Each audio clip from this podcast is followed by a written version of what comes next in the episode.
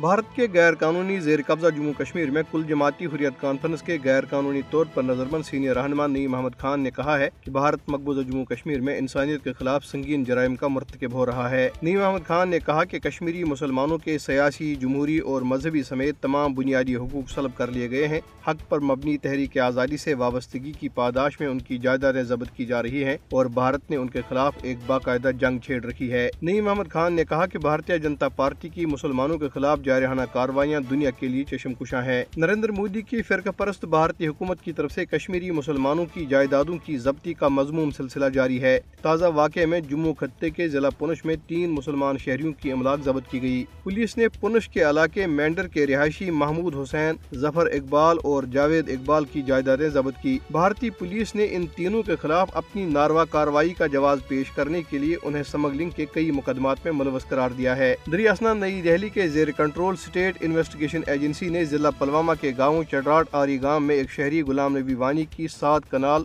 اور سات مرلے پر مشتمل باغات کی اراضی ضبط کر لی۔ ادھر ضلع پونچھ میں ایک مندر کے قریب پراسرار دھماکہ ہوا ہے۔ دھماکہ ضلع کے علاقے سورن کوٹ میں ایک مندر کے قریب ہوا۔ واقع میں کسی جانی یا مالی نقصان کے بارے میں فوری طور پر کوئی اطلاع نہیں ملی۔ جموں خطے کے ضلع ادھمپور میں ایک بھارتی فوجی نے خودکشی کر لی۔ بھارتی فوج کی اکتیس راشٹر رائفلز کے اٹھتیس سالہ نائک ہریش چندر سنگھ نے اپنے کیمپ میں سروس رائفل سے گولی مار کر خودکشی کی۔ اس واقعے سے جنوری دو ہزار سات سے اب تک مقبوضہ علاقے میں خودکشی کرنے والے بھارتی فوجوں اور پولیس اہلکاروں کی ہلاکتوں کی تعداد بڑھ کر پانچ سو ستاسی ہو گئی ہے۔